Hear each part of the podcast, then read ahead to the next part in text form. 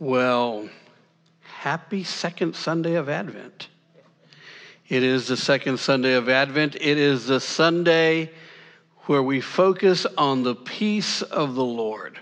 Last Sunday was on the hope that we have in the Lord.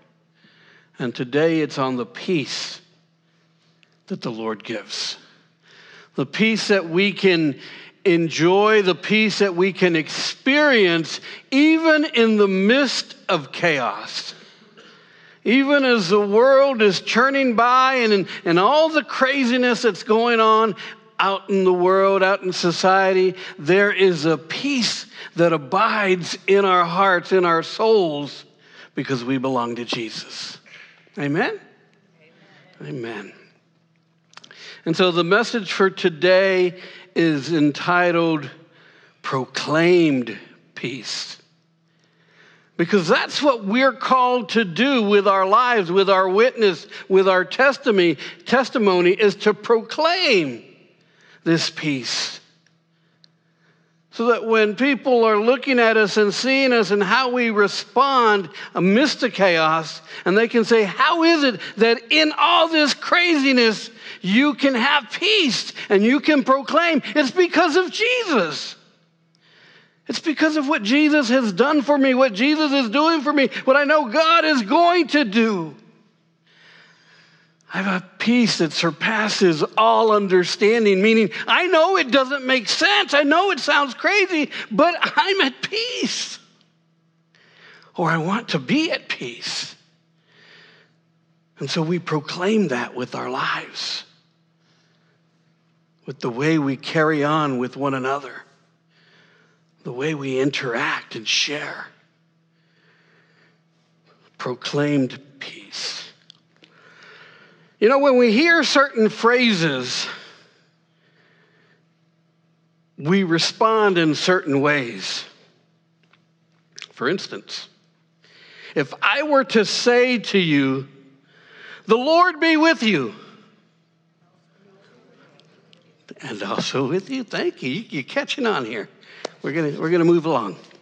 Or if I were to say, God is good all the time, and all the time, God is good.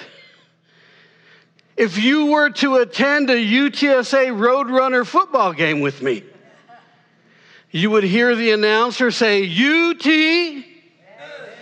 SA. They did it on Friday. I was there. It was a championship game. It was beautiful. Loved it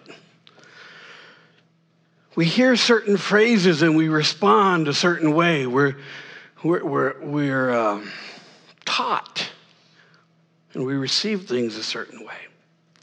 Now, what happens when we hear the phrase, let there be peace on earth? Let there be peace on earth. Now, my hope is that what comes to mind is the hymn by the same name. Let there be peace on earth, and let it begin with me. Let it begin with me. Let me be the one that extends peace automatically,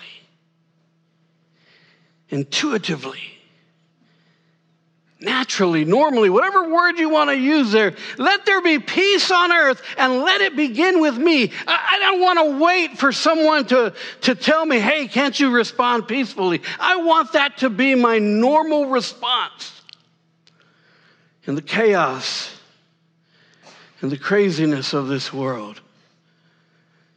Let it begin with me. As I've gotten older, I've noticed that what I really want more than anything in the world is peace. Right? I don't need any more drama. Oh, no. I don't need any more chaos. I don't need any more conflict or discord or animosity or strife. What I want is peace. I want peace, peace of mind, a peaceful night's sleep, peace in the family, peace in the church. Oh Lord, peace in the church, please. Peace in our nation, peace in the world.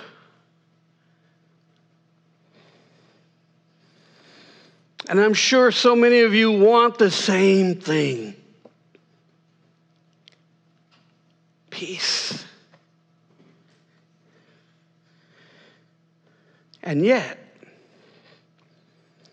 peace can sometimes be hard to achieve, or so it seems.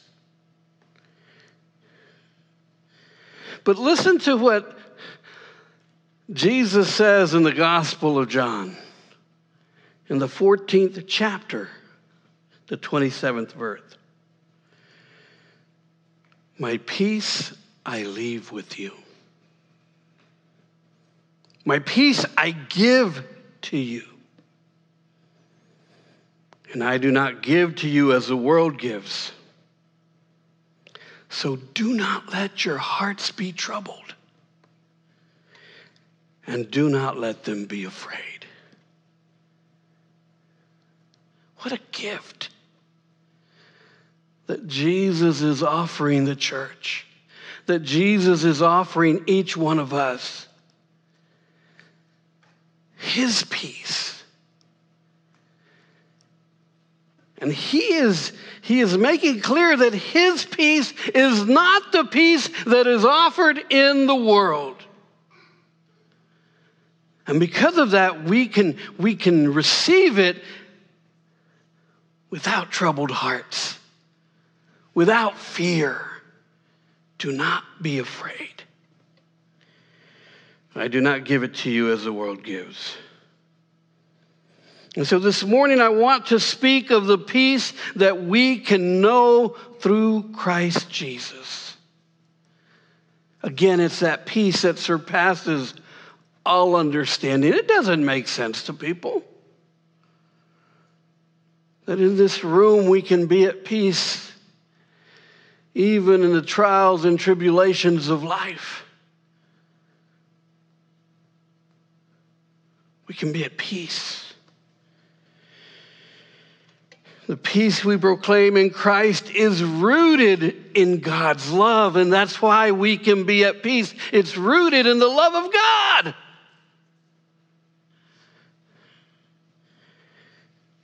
And it's never, ever a peace based on fear. Well, I want to make peace with you because I'm afraid of you. I want to make peace with you because I'm afraid of what you're going to do. No. I want to make peace with you because of God's love. God loves you, and I proclaimed just a minute ago that I love you too. Each and every Sunday when we proclaim the Shema, that's what we're saying. God loves you, and we're going to love God, and I love you. And I pray you're going to love me. And so it's not a peace, a worldly peace that, that's, that's forced or based in fear, but it's based in love. Love for one another, love for stranger, love for neighbor, love for enemy. Rooted in the love of God. That's the peace we're talking about. It's not the peace the world knows. We don't have to sue for peace. As nations do when they're at war, right? At some point, one of the nations will sue for peace. Okay, here are my terms stop fighting, stop bombing, stop killing. The peace that we have in Christ Jesus is rooted in love love of God, and love of neighbor. What Isaiah chapter 11 is talking about is something we call the peaceful kingdom. In chapter 11, the prophet introduces us to this idea of the peaceful kingdom. He speaks to the hope for a ruler from the line of David who will be filled by the Spirit of the Lord. It's important to note that the Spirit of the Lord is the source of all true authority.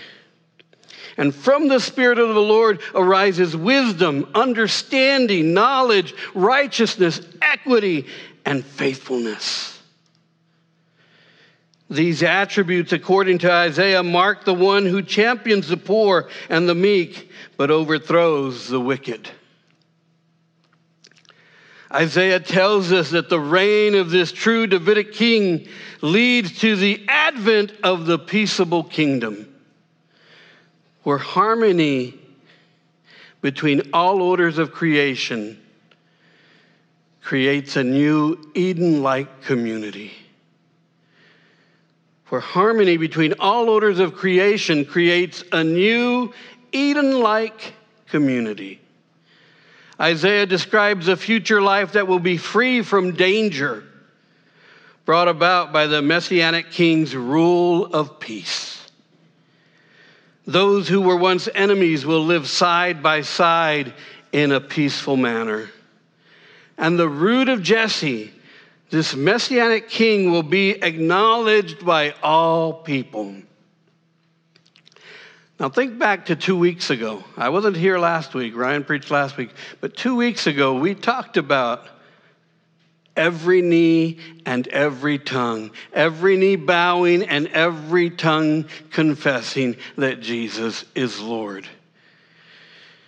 And so the messianic king that Isaiah is talking about in this passage will be acknowledged by all people, meaning that every knee will bow and every tongue confess that Jesus Christ is Lord.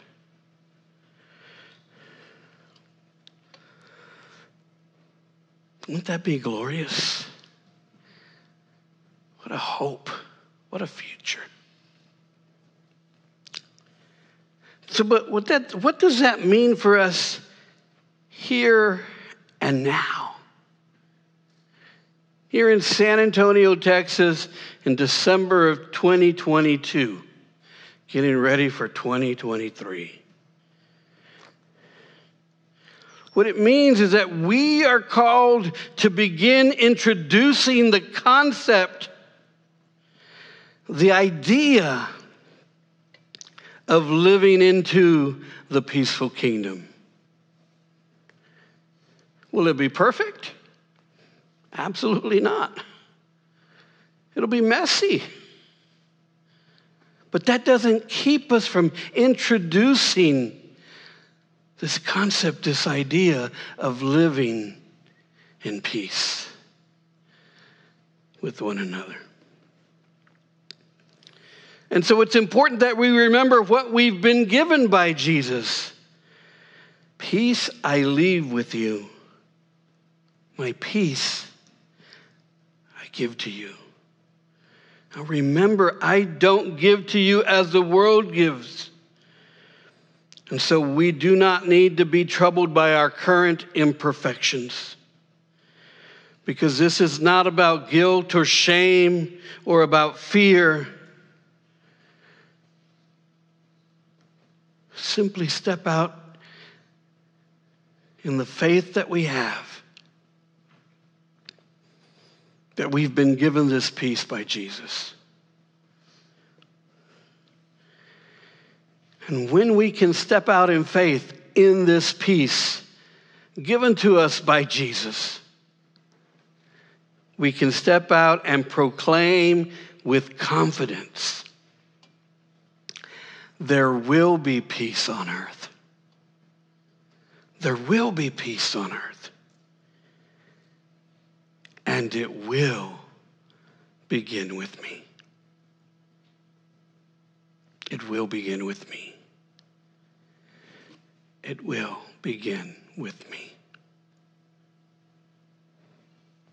Amen.